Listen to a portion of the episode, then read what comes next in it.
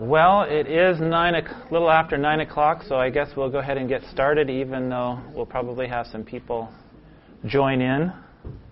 So, if you didn't know, today is the the last uh, of this series, so we'll be not meeting uh, for the next few weeks. And I think uh, Wayne Cochran will be picking it up with a new class in uh, January.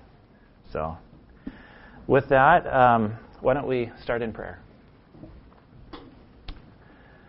Father, we are grateful to be able to gather so freely and to have your word to instruct us. Uh, we really have nothing to say um, other than what your word says. We're so grateful that you have disclosed yourself to us. We want to know you. Would you renew our mind this morning as we look into it? Would you give us uh, the sharpness of our minds to just engage it and then remember it and to walk away with it. For Father, we ask these things in Jesus' name. Amen. So, um, I'm a little bit of a one trick pony in so much as um, I, the way I approach this is just to try to look at different facets of our topic by what God's Word says. I don't have a lot of quotes from uh, high dollar names. Uh, we'll just we're just going to look in Scripture. So, if you are a shy person and you have not been uh, willing to speak up, this is your opportunity to either speak up and or read because we've got a bit of uh, some of these are pretty short and some of them are lengthy uh, quotes from Scripture, but they illustrate different aspects of God's mercy, and mercy is the topic today. Um, I think my my are you switched on? Yep, I am. Yep. So, probably my earliest um, memory of the word mercy was uh, when I was growing up, I was in grade school. And my brother and I would come home, uh, we were latchkey kids, and so we'd come home to an empty house every day, and we would, it was just a known entity that we were going to almost kill one another every day until about 4:45, and then we would rush through our, uh, you know, 45 minutes of chores in that 15 minutes before my parents got home. And one of my brother's uh, favorite things to do, you probably have seen this before. You grab another person's hand, you lace them together, and then you crank down on the, the weaker person until they cry, mercy, or uncle, I suppose. Well, my brother was uh, considerably older and stronger than I was, so he, uh, he, he usually wound up on the better end of the deal. Um, A.W. Tozer. So if you don't have one of these, grab one from the back. But we're just going to kind of follow this through. Um, A.W. Tozer defines mercy as the goodness of God confronting human suffering and guilt. And I write there, by contrast, we are talented as a society at casting guilt upon God when bad things happen. We say, Where was God when such, a, such and such a thing happened? And then mercy is a stunning gem, unappreciated until conviction of sin occurs. Um, we'll just kind of move right in here. Um, under mercy of God, God's mercy is distinct from His grace and patience, but works in tandem with these. And these are just simplified definitions of um, these three mercy, God's goodness towards those in misery or distress. That's uh, Wayne Grudem. Uh, grace, God's goodness towards those who deserve only punishment. Again, Grudem. And you've probably seen the acronym GRACE, God's riches at Christ's expense. And then patience is withholding judgment over time. So be- before we jump in, I just want to um, say that we are living in a time when there is such a lack of these three things mercy, grace, and patience. Um, our society is falling apart around us. Um, whether it's, I, I know so many people who are medicated because they are anxious or they're depressed. Um, there's, there's a whole host of people around us who have medical issues, marital uh, and, and child parent relationships that are, are severed. There's children in school who are being taught uh, everything but what we would want them to be taught. And they, they're confused. And so th- this is just a, an excellent time to just kind of remember these three things as we kind of approach every circumstance in our life, just to show massive amounts of mercy, even if we don't know what you know the the individuals are going through. So, uh, point number two God is the origin of mercy. He prefers mercy over judgment. Aren't you glad for that? Can I have um, four of you uh, take these verses? So, um, Ezekiel, who wants to? Okay. Uh, Joel, who wants to take Joel? Okay, Randy. And Second Corinthians. Thank you. And the last one, Ephesians. So um, these just get at the idea that God does prefer judgment, or excuse me, mercy over judgment. So Ezekiel, go ahead. Okay. Do I take any pleasure in the death of the wicked, declares the Lord God, rather than that he would turn from his ways and live? Thank you. And then Joel. Joel 2, 12 and 13. Now therefore, says the Lord, turn to me with all your heart, with fasting, with weeping, and with mourning so rend your heart and not your garment. Repent to the Lord your God, that he is gracious and merciful, slow to anger, and of great kindness, and he relents from doing harm. Okay, Second Corinthians. 2 Corinthians 1 3. Blessed be the God and Father of our Lord Jesus Christ, the Father of mercies and God of all comfort, who comforts us in all our affliction, so that we will be able to comfort those who are in any affliction with the comfort with which we ourselves are comforted by God. Thank you. And then the last one, Ephesians. Did, did I hand out the Ephesians? Does, But God, being rich in mercy, because of his great love with which he loved us, even when we were dead in our transgressions, made us alive together with Christ. By grace you have been saved and raised up with him and seated with him in the heavenly places in Christ Jesus, so that in the ages to come he might show the surpassing riches of his grace and kindness towards us in Christ Jesus. Thank you. So, can you guys think of another religion? And, and I hate to call Christianity a religion, but for the sake of this question, can you think of another religion that makes so much of mercy or grace for that matter? Every other faith is pretty much the opposite. And why is that? Um, because for the analogy I always heard is that um, all religions are man reaching up to God, but Christianity is God reaching down to man. Right. And so there's there's the the the understanding from the get-go that you cannot reach God on your own within Christianity. Within Christianity, yes. Right. And, and yet, with so many other faiths, whether it be Buddhism or, or, or wherever, you know, the idea that you're going to work your way to God or Godhood or you know Nirvana or whatever it may be. Right. So, so it seems like in in every religion that I thought of, there was an element of um, of works. So, so what are, what are some of the, the ones that we could just automatically put in? So, Buddhism, yeah, I say, I mean, to work your way off the wheel of reincarnation to, you know, to perfection. Right. So Bu- Buddhism, you're not even trying to get within God's grace, or, or in, you're just trying to up your ante, right? So, um, Islam would have kind of a, a scale kind of system.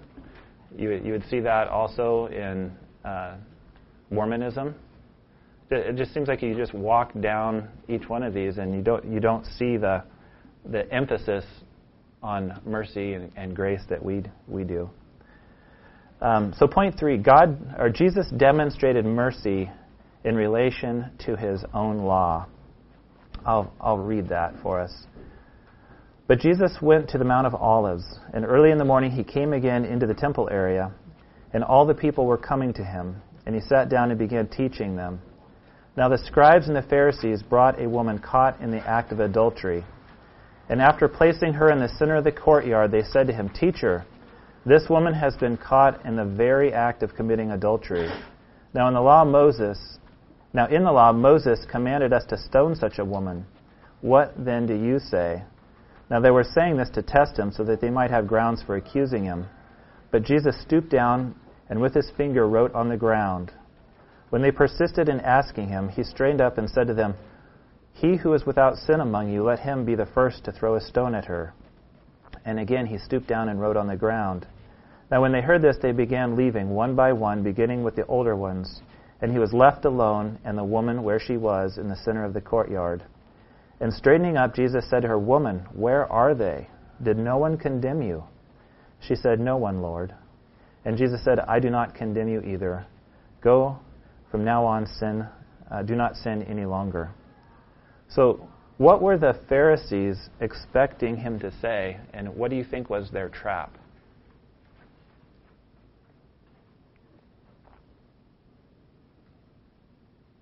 Yeah, Randy? Well, they, it says that they caught her in adultery, so they caught her in the act, apparently, or at least with enough witnesses to condemn her. So they're hoping that Jesus would say, yep, that's what the law says, we're going to take her to the, to the rock yard and, and stone her to death. Well, I guess they had that authority already to do that. So why, why wrap Jesus into the conversation? Well, wanted to see if he, if he would follow the law to the letter or what they understood the law to be, the letter. Okay. Either way, if Jesus said yes, then he's known to be merciful and healing, so he will be contradicting himself. If we say no, then he's breaking the law of God. So in their mind, this is an incredibly good opportunity. Either way, Jesus will be in trouble. That's what they thought. Mm. Yeah. Yeah, it makes you wonder how long they were cooking this one up. Yeah. And, and the obvious thing is they didn't bring the guy along with. Well, yeah. I mean, you can't commit adultery by yourself. Yeah. Yeah. So, uh, how did the Pharisees view mercy?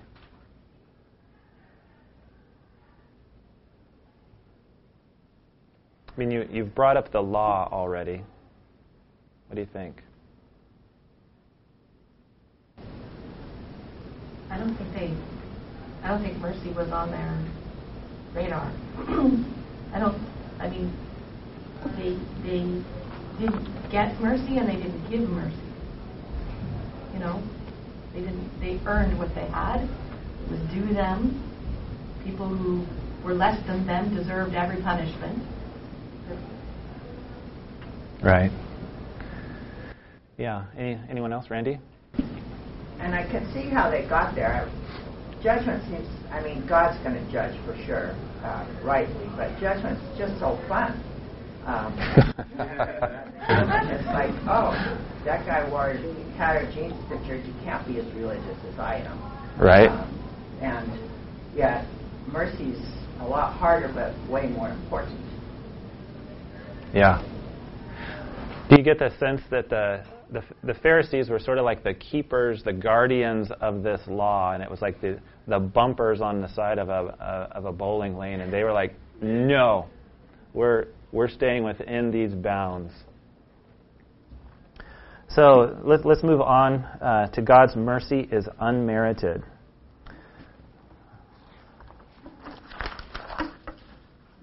So I have Jonah um, 4 2 there.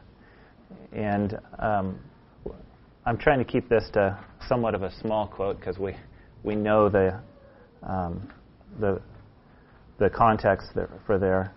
But here's a historical example of, of God's desire to show mercy. These Ninevites were horrific people. They, they were known to be um, merciless. They were known to be uh, cruel. They were known for their pride. And they, they had no repentance going on here uh, before God sends uh, Jonah to talk to them. Jonah 4 2, he prayed to the Lord and said, Please, Lord, was this not what I said while I was still in my own country? Therefore, in order to forestall this, I fled to Tarshish, for I knew that you are a gracious and compassionate God, slow to anger and abundant in loving kindness, and one who relents concerning calamity. So, um, Jonah seemed to have a problem with mercy. And I think it was the, his, his notion of the incompatibility with, of mercy with God's justice.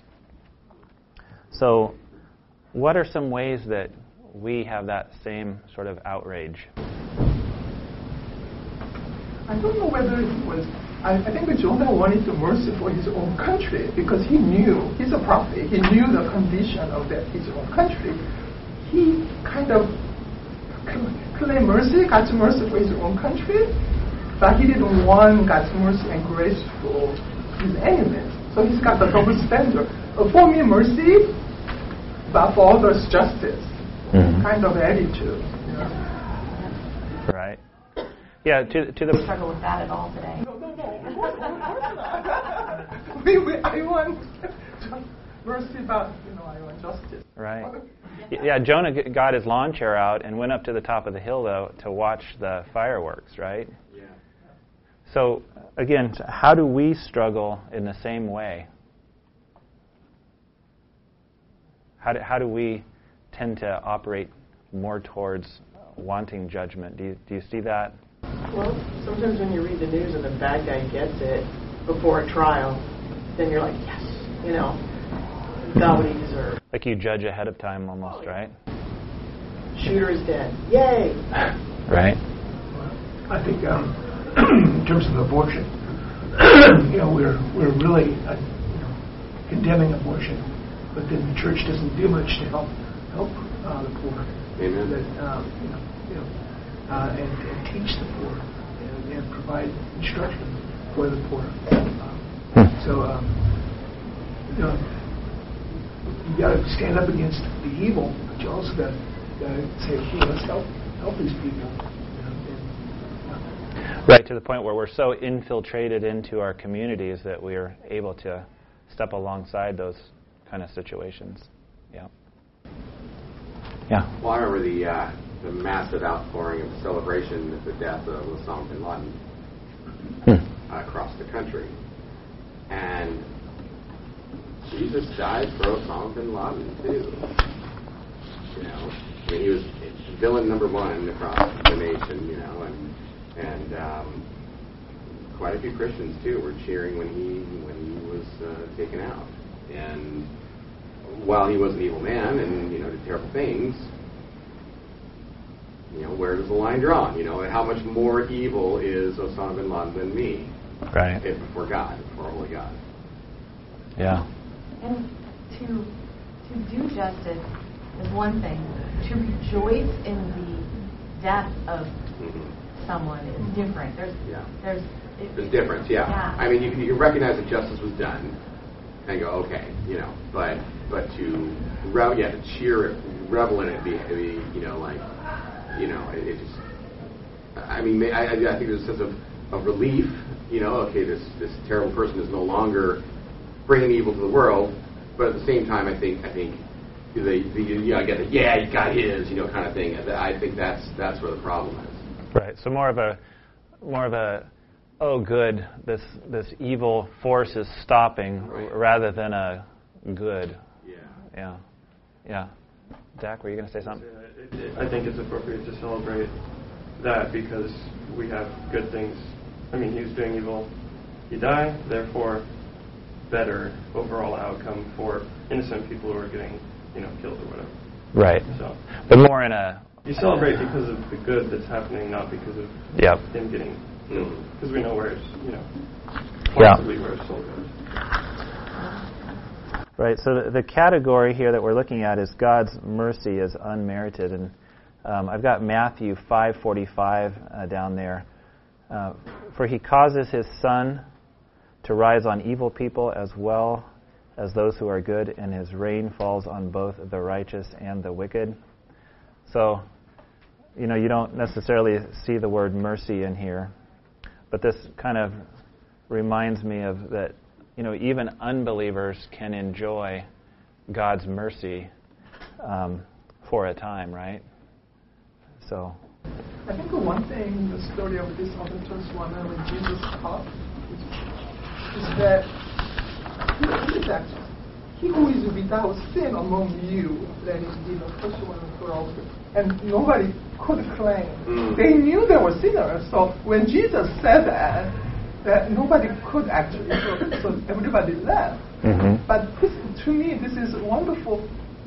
The only person there who was without sin is Jesus. But he does say to the woman, I do not condemn you either. Go, do not sin anymore. Which means it's like sin has uh, consequences. Sin has to be punished. But Jesus is saying, I'm going to pay for your sin, so you go. He was not letting her go free, you know, from consequences of her sin. But I see, you know, sort of in between lines, he said, I will pay for your sin. Right. And he's the only one who do that, and then from now on, do not sin any longer. That just to me just such a beautiful, and he completely turned around the situation. Of, you know, these people trying to trap, trap him, test him, right? And actually, everybody here was tremendously affected by his sense of justice, right? Because, and then, um, and his mercy and kindness. Brilliant. Yeah, thank you for sharing that. You, uh, thanks for bringing us back to that because when you think about it, who who left first in the The you know older. yeah, and, and why why did the older people leave first? We have seen more of accumulated to be years. Right? Yeah, you've got that. I have just a whole pile up of things that I routinely think about my past and go, ugh, you know. Let me get back to where we're at here. So the the next example um, is the Exodus 12 passage. It says, Then Moses called for all the elders of Israel and said to them, Go and take for yourselves lambs according to your families, and slaughter the Passover lamb. And you shall take a bunch of hyssop and dip it in the blood which is in the basin, and apply some of the blood that is in the basin to the lintel and to the doorposts, two doorposts. And none of you shall go outside the door of this house until morning. So we all kind of know the context of what's going on there, right? Um, so the Lord was going to pass through, and He was going to strike everybody who's, well, not everybody, the firstborn in the house, right? Um, my question is, what would have happened to an Israelite house if the blood wasn't on the doorpost? Firstborn would die. Firstborn would die. So this is a by faith receiving God's mercy kind of thing.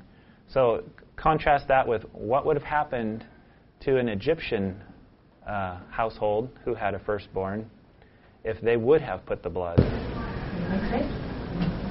Think? Yeah. Yeah. It, it's just a, a great picture buried in the Old Testament um, in, in this seemingly horrific judgment of, of mercy in, in the middle of it. So, yeah, there, there's no, no difference mor- morally between uh, these people. They, they left Egypt as a mixed multitude. Some were Egyptians and some were Israelites, and they, they weren't good. They, they grumbled all the way uh, until they had enough gold to uh, throw into the fire, and out came this, golden calf, right? Um, so, moving along, we're moving kind of along quickly because there's some questions that I want to ask at the end, and also we're, we're trying to just look at different um, facets of God's um, mercy. And, and in while we're reading these, you're not always going to see the word mercy.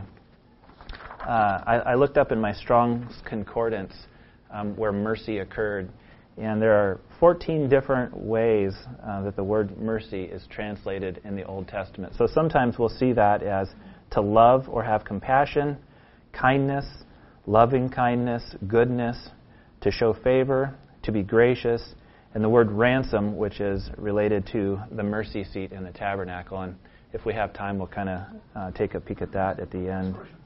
Yeah. Is mercy uh, different in the Greek and Hebrew? Um, I did not dive into that, honestly. Yeah.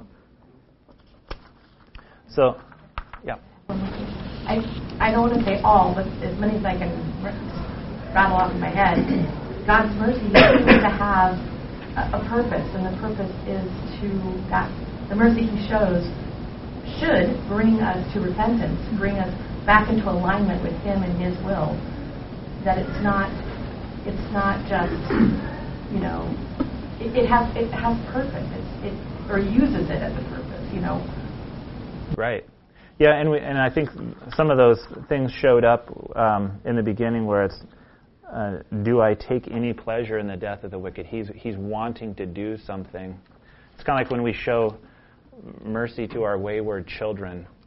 We're just begging and hoping that it has a result, right? Yeah. But you know, if I show mercy to a stranger or to a a uh, person who I perceive as doing wrong, uh, many times I'm just doing it. I don't know to be good or because I know better or because I've been given so much. I give give them mercy, but uh, I, I don't really care. About, I mean, I care about my kids and I care. But I'm not like you know the stranger on the street who cut me off and I show him mercy or whatever. I, I'm not you know concerned about their soul or anything.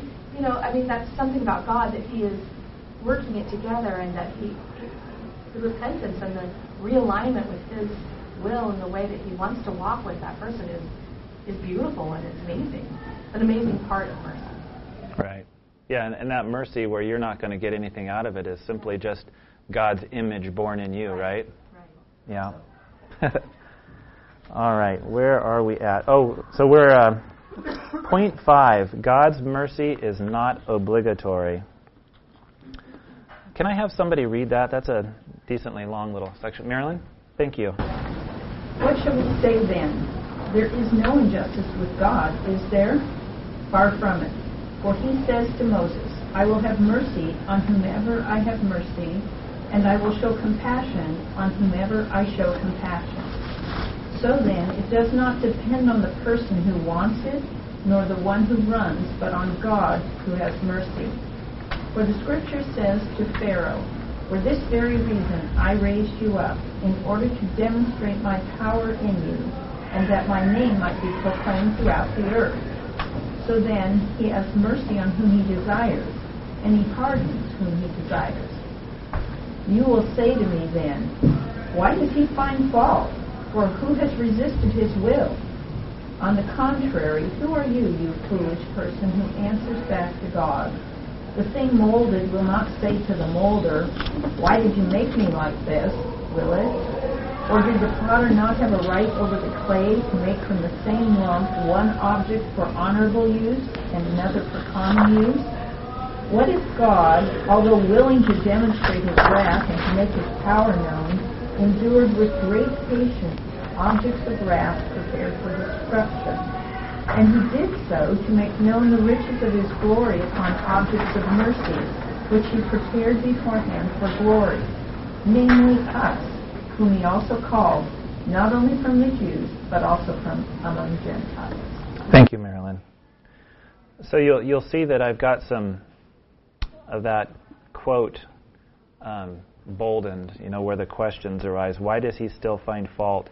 Who has resisted his will? Why did you make me like this? So Paul, Paul is anticipating the kind of the negative response um, of his readers while he's quoting this. Why do you think that um, people have a negative response to this concept?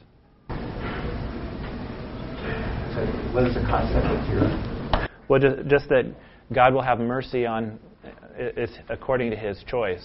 They feel like He's capricious.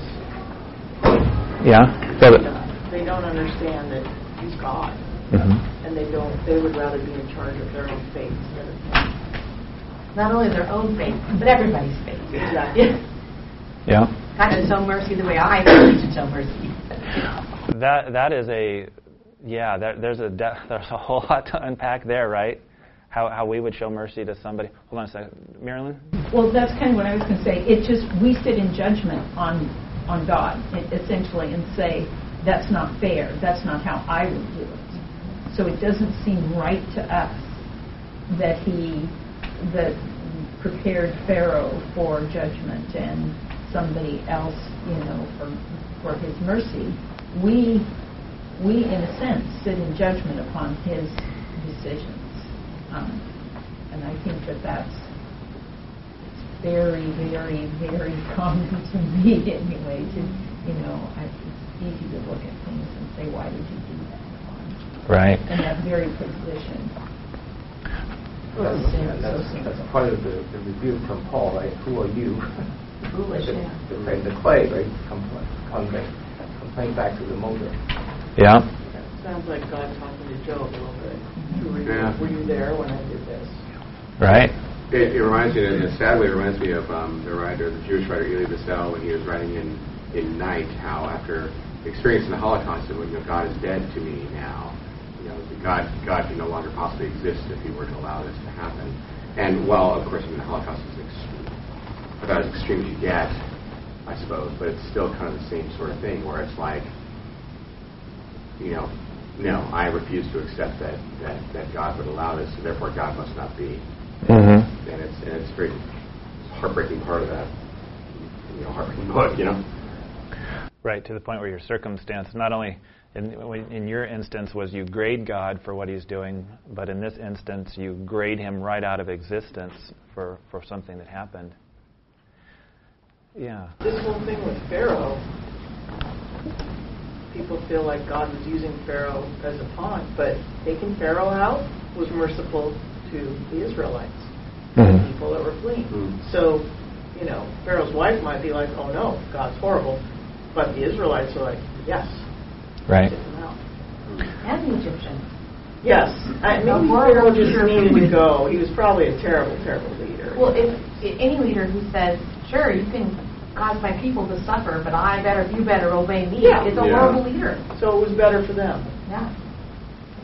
Well, in in reality, it'll be interesting if God gives us this little uh, VHS movie of, of before we came along, and we're able to look at the life of Moses, or excuse me, not Moses, Pharaoh, because right now we look back and say, um, or could say, maybe not us, somebody else might say, that was mean, God. Why did you why did you uh, harden this poor dude's heart? You know, uh, it's kind of like that doesn't seem right. But maybe the VHS version will be able to see. Oh, yeah, I, I see that. Well, what what was happening in, in Pharaoh's heart that brought him to that uh, time? Because in in this particular um, portion of Scripture, not only does it say God hardened his heart, but Pharaoh hardened his heart, right? Well, also, also in that passage, if I remember correctly, it says many times, you know, I hardened Pharaoh's heart for, for my own glory. I don't know understand exactly what that means, but clearly it glorifies God to do what He did. Mm-hmm. Because after that, as they were wandering, the different cities had heard of what God had done, and they were scared. So there was a that was a big deal. The news went out because Pharaoh was a terrible leader. Rahab heard. Yep, Yeah, Rahab King heard. Jericho, yeah. Yep. Go ahead. Well, I think part of understanding this part of Romans is looking at the chapter one, where it, it, it lays out how, you know, evildoers they do this and then they, it gets worse and gets worse, and that God gives them over to their own evil. And I mean, I think that's part of it. You know, chapter I can't quote it, but you know, you know, talking about chapter one. Yeah. Deliver, Yep. deliver Gives them them over to their own. Yeah, yeah, thank you. Yeah, because Pharaoh, oh, first of all, it was he was a very powerful person you know, that type of human history. He thought he was God. Yeah. Right. So I mean, right. So I he already had a seed in his heart Mm. that was pride. I am the king. Moses, who are you? Who are you talking about? So in some ways, I knowing God, he he will do all things for his own glory, even judgment of uh, you know he will do his uh, all things for his own glory. But at the same time, I'm thinking there was a seed in Pharaoh's heart that was already hardened and told that I am the God. I don't want to uh, you know, submit this God Moses was talking about. Yeah. And he surrounded surrounded himself with dark magic, and I mean, you know, the the the, the magicians could do the same mm-hmm. same things that Moses could do, but less, you know. I mean, it, it was a dark court. It was, self-centered, dark. He thought he was God. I mean, it wasn't just like he was a nice guy who God hardened. You know, mm-hmm. he was deep into some yuck. You know. Yeah, and I, I think that same yuck is existing right now all over the place. Emily? Yeah, I was just thinking, like, I think, I mean, I definitely feel when I read that, like, the sense of wanting to explain, you know, why God would make that choice. But I think, you know, earlier in that same chapter, he talks about Jacob and Esau, and he says, like, before either were born or had done anything right or wrong, he chose Jacob. And Jacob have I loved and Esau have I hated. Those ones are even, like, harder for me to follow. Because I feel like the Pharaoh, like, yeah, I can see, like, clearly he was, like, it seemed like, from my perspective as a human, like he was going to be a bad guy no matter what. you know? Yeah. And it's harder for me to, like, reckon with something like Jacob and Esau before they were even born. But I think it just reminds me that like I can't. I don't think I can. I mean, obviously, I know I can't figure out like God's purposes. It's like and what, yeah. And I mean, a lot of times I just it's like Marilyn said. It's, as a human, it doesn't seem fair. Like especially I, I feel I, I feel like Pharaoh, like he was a bad guy, okay, you know, whatever. But like Esau, something like that. But yeah, just trust, like it's just trusting God for this part. I, I, yeah, Eric.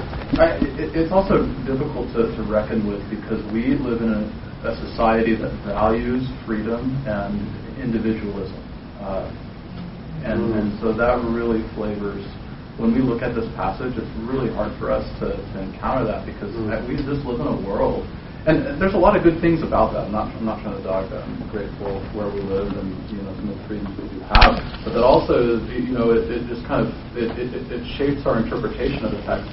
Uh, it's hard that we have a wow, like I'm not in control of this. Uh, so it's uh, I, I've always had to kind of reckon with that when I when I've approached Romans nine. Mm. Um, and so yeah, but it's a hard one. It, it mm. really is. Uh, and so I think that's something to consider as we come to the passage, realizing just the oxygen we're breathing right now in our American uh, Western context of uh, man, you know, it's, we've got a, a strong sense of freedom and individualism, and when we come to God's truth in this way, it's just like, oh, whoa, like, what? Yeah. yeah, I think this, this side of eternity, we just have to say, okay, yeah. I, I, I don't get it, but I will, I will, I'll be okay with it because, in reality, um, saying this doesn't seem fair, aren't we all exceedingly glad that we are not dealt with by God on a basis of fairness, right? Yeah. Randy? I I take a weird weird Randy interpretation of Jesus grew in wisdom and stature to indicate that when we get to heaven and ask questions like, What's up with this Pharaoh thing? We'll get an honest answer.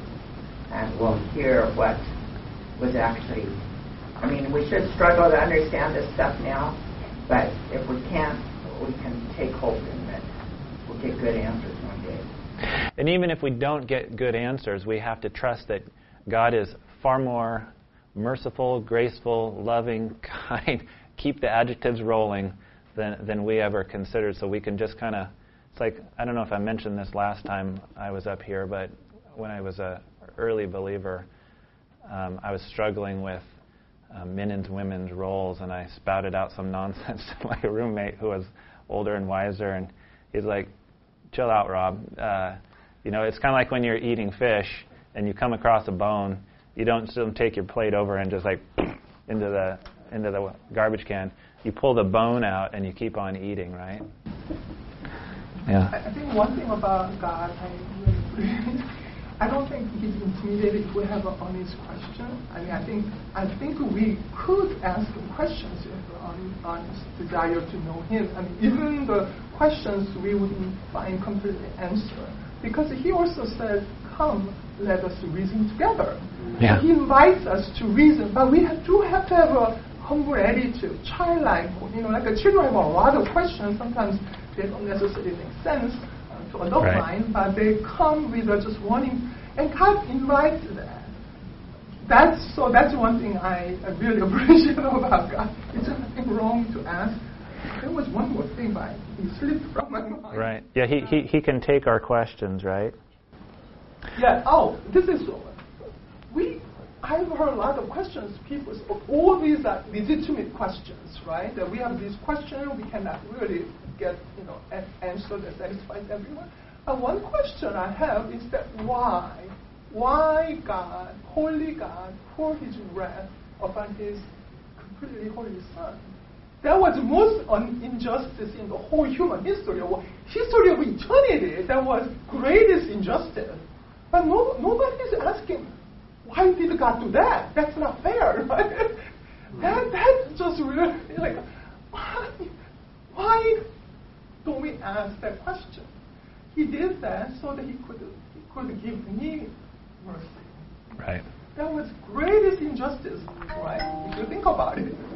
Yeah, to, to the believer, it's like the most valuable thing.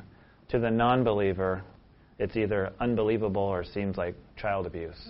Yeah, uh, but in some ways it's it's it's it's it's injustice, right? Yeah. Generally, God will give. I mean, whatever is justice, it will say there's for God pour His wrath upon His holy Son, who didn't do anything wrong in heaven. But all the, to me, that is a question. But then again, that's the model of the Old Testament sacrifices too. You think an unblemished lamb, you know, an unblemished sacrifice that had done nothing wrong. Yeah, but know. the difference is those sacrificial animals didn't have a choice. Well, they were picked, right? They did. Jesus willingly obeyed the Father and Well, and that's the key right there is the willingness, it's predetermined plan of God. Yeah, Jesus knew ahead of time. But on the surface, actually, I can say that's the greatest injustice in, in eternity. eternity. Right. But yet, God did it. But we don't ask that question. If I wrestle with that, then I understand the depth of God's uh, love and mercy to sinners like me. I don't have I don't have to ask any other questions. I can ask questions, God, with a just you know childlike, inquisitive mind, Mhm. but now with a rebellious mind, Sure. because He already took the greatest injustice on my behalf. Yeah. Right. Um, let's jump to uh, point six God's mercy has a shelf life. And I'll, I'll just blaze through these real quick. Uh, seems we're kind of running short. Hebrews 3 12 and 13. Take care, brothers and sisters, that there will not be in any one of you an evil, unbelieving heart that falls away from the living God, but encourage one another every day as long as it is still called today, so that none of you will be hardened by the deceitfulness of, sin. Hebrews 4 Therefore we must fear if, while a promise remains of entering his rest, any one of you may seem to have come short of it. For indeed, we have had good news preached to us, just as they did also, but the word they heard did not benefit them because they were not united with those who listened with faith. And then the last one, Hebrews 4 7. He again sets a certain day, today, saying through David, after so long a time, just as been said before, today, if you hear his voice, do not harden your hearts. So, what, what is the common warning in these verses? Don't put it off. You need to wait. Don't wait. Yeah. What's the uh, why, why does time seem to play a role in this? Why doesn't it? we take for granted that uh, there will always be uh, another opportunity. There will always be Right. Whether it's available now. Sarah. the, the second portion of each of these verses kind of points us to that answer, so that none of you will be hardened by the deceitfulness of sin. And the word didn't benefit them because they were not united with those who were in faith. And then the do not harden your heart. It, there is a consequence to knowing the truth and being called by the Lord and continuing to ignore His Holy Spirit's call. To just say, I'm not listening, I'm not listening he whether it, it it's hard to parse out whether that he's going to stop asking or whether we're going to stop listening but we're hardening our own hearts when we continually say no to God Right. Yeah, we're, we're distancing ourselves by our sin um, it kind of reminds me of that earlier example of uh, the woman caught in adultery and the young, the older guys leaving first. They just had more sin piled upon them, and it, yeah, you, not not only do you think you might have next week to repent, but next week your heart might be that much further away from God. Or it might stop. Yeah. Yeah, you don't know your your time on earth. You don't know what's going to happen. You could be facing God with without mercy. Mm-hmm. Yeah, Zachary. I think the same perspective has to be put on all the uh, non-believers that we interact with because it's the exact same thing. El- Elaborate on that a little bit. That they have a shelf life too, and so does our interaction. And so, you know, if, if there's no gospel-centered interaction, then your interaction is essentially useless. Fair point. um, so I think this is the last one we'll kind of get to. Um, God expects us to show mercy and forgiveness. This is another lengthy one. Could I get somebody to read this one for us? Thank you. The kingdom of heaven is like a king who wanted to settle accounts with his slaves. And when he had begun to settle them, one who owed him 10,000 talents was brought to him. But since he did not have the means to repay, his master commanded that he be sold, along with his wife and children, and all that he had, and repayment be made. So the slave fell to the ground and prostrated himself before him, saying, Have patience with me, and I will repay you everything. And the master of that slave felt compassion, and he released him and forgave him the debt. But that slave went out and found one of his fellow slaves, who owed him a hundred denarii. And he seized him and began to choke him, saying, Pay back what you owe. So his fellow slave fell to the ground and began to plead with him, saying, Have patience with me, and I will repay you. But he was unwilling, and went and threw him in prison until he would pay back what was owed. So when his fellow slaves saw what happened, they were deeply grieved and came and reported to their master all that had happened. Then summoning him, his master said to him, You wicked slave, I forgave you all that debt because you pleaded with me. Should you not also have had mercy on your fellow slave in the same way I had mercy on you? And his master, moved with anger, handed him over to the torturers until he would repay all that was owed him. My heavenly Father will also do the same to you if each of you does not forgive his brother from your heart. Thank you. So, what are some elements about mercy that we see in this parable?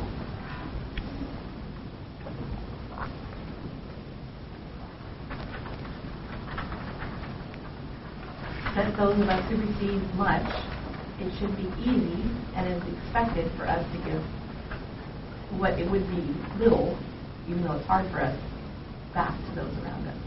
Good. Yeah. What else? First of all, the amount this the first person was forgiven was it's like a like a, a talent. Talent is 20 years of wages.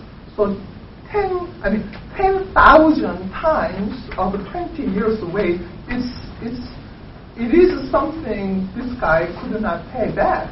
So his answer should have been, he basically said, I will pay, give me time, I will pay you everything, everything back. Right. His answer should have been, I cannot pay. But the king nevertheless forgave him, which means he's incredibly generous.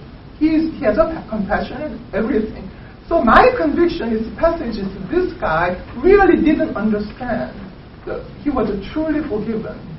And that's why I think if we do not know how much debt we owe to God and how much we are forgiven, this is a tremendous, basically it's a billions you cannot pay back. Mhm. But this guy had a still pride. I will pay you back. Give me time. He Mhm. didn't have a humility, the asking for mercy. Nevertheless, King gave him mercy. But the evidence of him not really realizing how much he's forgiven is his action. He turned. So if we truly, truly understand how much we are forgiven, I think it's a natural overflow. We don't have to, almost we don't have to try. We just are in awe of how much we are forgiven. It will naturally it will flow to to, uh, Sure. to forgive others who sin. Denarii is one day of wage, so it's like a 100. It's really compared to what he was forgiven, it's really nothing. But the, by the fact he couldn't forgive, is evidence he didn't know that he was forgiven. Sure. Yeah. Well, and it seems like this is just kind of set up for us to have one example where it's God. We we owe something that's impossible to pay. And over here on this other side, even though 100 days' wages, I'd hate to lose that, but it's just like, are you kidding me? You you can't show mercy for that penance uh, as com- in in comparison. So, um, why was uh, why why was mercy or forgiveness granted to the first slave at all? I mean, he it, it, it starts out by saying he was going to be sold and everything that he had. Why was why was he? His master wanted to. Nothing but out of graciousness of king's heart. Right? Just goodness, out of goodness of his heart, he forgave. Okay. You know? Forgave the debt. Compassion. Right. What what about on the part of the slave? Yeah. He asked. What? Yeah, exactly. He he did. But he said, I will pay back, right? I will repay you everything. He really didn't. I don't think he knew what he was. What did he ask? Yeah, he said, yeah. When the slave fell to the ground, Have patience with me, Said, have patience with me. and I, I will Yeah. pay you everything. So so however impassioned it was, he he sought the you know forgiveness. So I want to look at the end of this because this is a this is a tricky little thing uh, handed over to, to the torturers, and then Jesus says, "If each um, my heavenly Father will do the same to you if you do if each of you does not forgive his brother from the heart." Let's jump down to uh, Matthew six fourteen and fifteen. For if you forgive other people for their offenses, your heavenly Father will also forgive you. But if you do not forgive other people, then your Father will not forgive your offenses. James 1, or excuse me, 2. For judgment will be merciless to the one who has shown no mercy. Mercy triumphs over judgment. So, how do we reconcile that, the, the lack of forgiveness, or handed over to the torturers is a horrible way to kind of look at it, with Romans 8 1, there's therefore now no condemnation for those who are in Christ Jesus. What, what, is, what is happening here? It would seem that being able to forgive would be a component of being one who is in Christ. Being able to show mercy. You know, that is part of the fruit of the Spirit, I guess. Uh, so therefore, there is no condemnation because someone who is truly following Christ and truly endeavoring to follow Christ uh, will be forgiving and will show mercy. Yeah.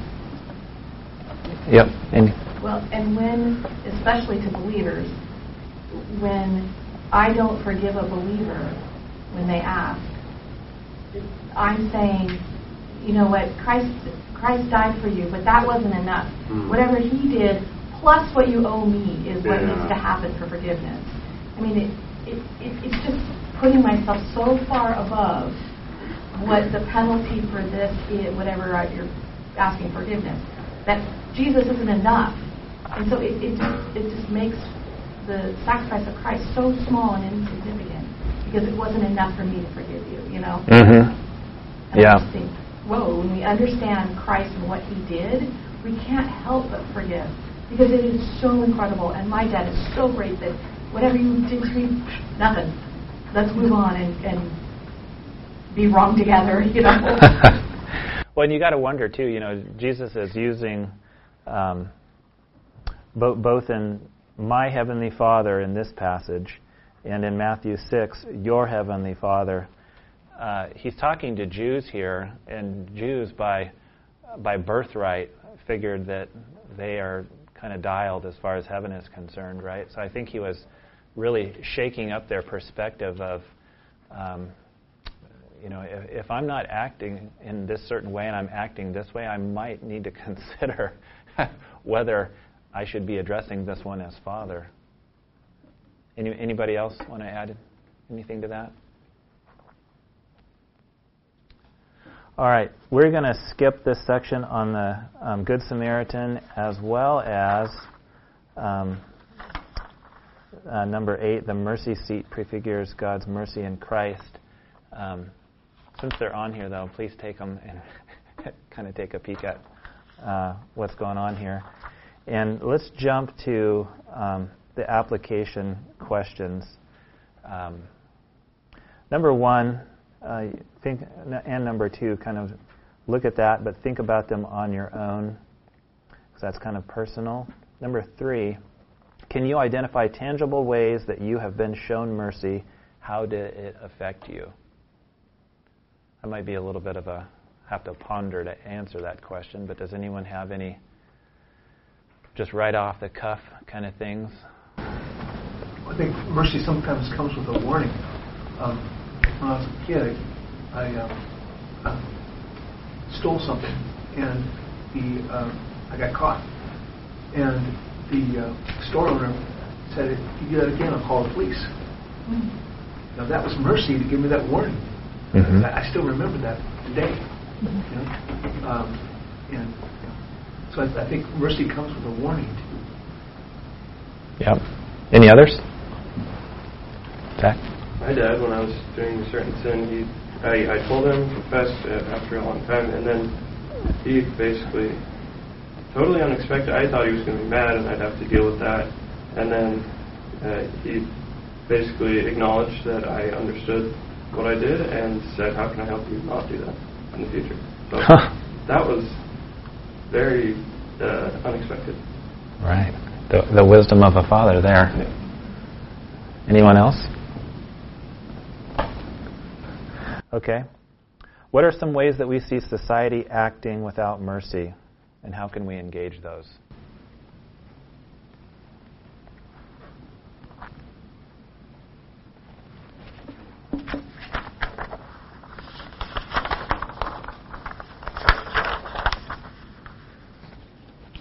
Anybody? Well, I don't know quite the answer, but my my home that I grew up in, there was no mercy. There was no. I mean, there's just the, my mom's way and the wrong way, and there's no mercy. And as a as a believer, she's not a believer. And as a believer and as a grown up, and I look out onto when she sees something and I see something, many, most times, we are at completely opposite ends, and mercy is, is the reason. Grace is the reason. Hmm. And it, it's a reminder that the way that we should be living God's ways, the way people should follow Him, should not look like how the world does it. Are you saying that she's scandalized the way that uh, an event goes down, or does she think things should be harsher? Or? Oh, harsher everything should should be if it's wrong in her eyes, the the, the, the gavel should drop. The trap door should fall, and you should be in the dungeons. That's it. Yep, yep. Yeah. Well, that's, the world thinks that mercy should be given to those who deserve it, mm-hmm. and Jesus thinks mercy should be given to those who don't deserve it. Right. So you see that you hear people say, "Well, he didn't deserve that," and sometimes it's hard to forgive people because you think that they deserve it. But it's not about them, it's about you forgiving. If you don't forgive, you know, that saying about it's like drinking poison and expecting the other guy to die. Right. So gotta deal with that. Let it go. Well, and by the, the definition, by definition, mercy is not an earned thing, right? The world thinks it is. Yeah. Also, the world thinks that those who give mercy are weak. Yes. And in fact, those who give mercy are strong. so uh, this will jump back to a question that was related to the, the Good Samaritan. Um, when, when is mercy enabling, I mean, somebody? So I'm not going to say that the Good Samaritan story was uh, he, should, he bandaged him up, put him on his donkey. I can't believe he enabled that guy. That's not enabling, right? But I mean, we see people um, holding up signs. We see people in such need. Maybe they maybe they're on drugs, and um, w- when is it mercy? When is it enabling? How do you tell the difference? You know, it's funny. I remember having this debate multiple times. Uh, I had a roommate whose whose belief was like, you know what, it's on them. I'm going to agree with them. I give them. You know, it's, it's their thing. But then my brother, who was uh, who, is, who is uh, an alcoholic, you know, and was on the street at one point, um, clean now, but um, you know, he said the, the, the worst thing you do is you're going to actually, you will be enabling a drug user to buy more drugs. You give them money. They're not going to go buy food. They're not going to go buy clothes. They're going to buy drugs.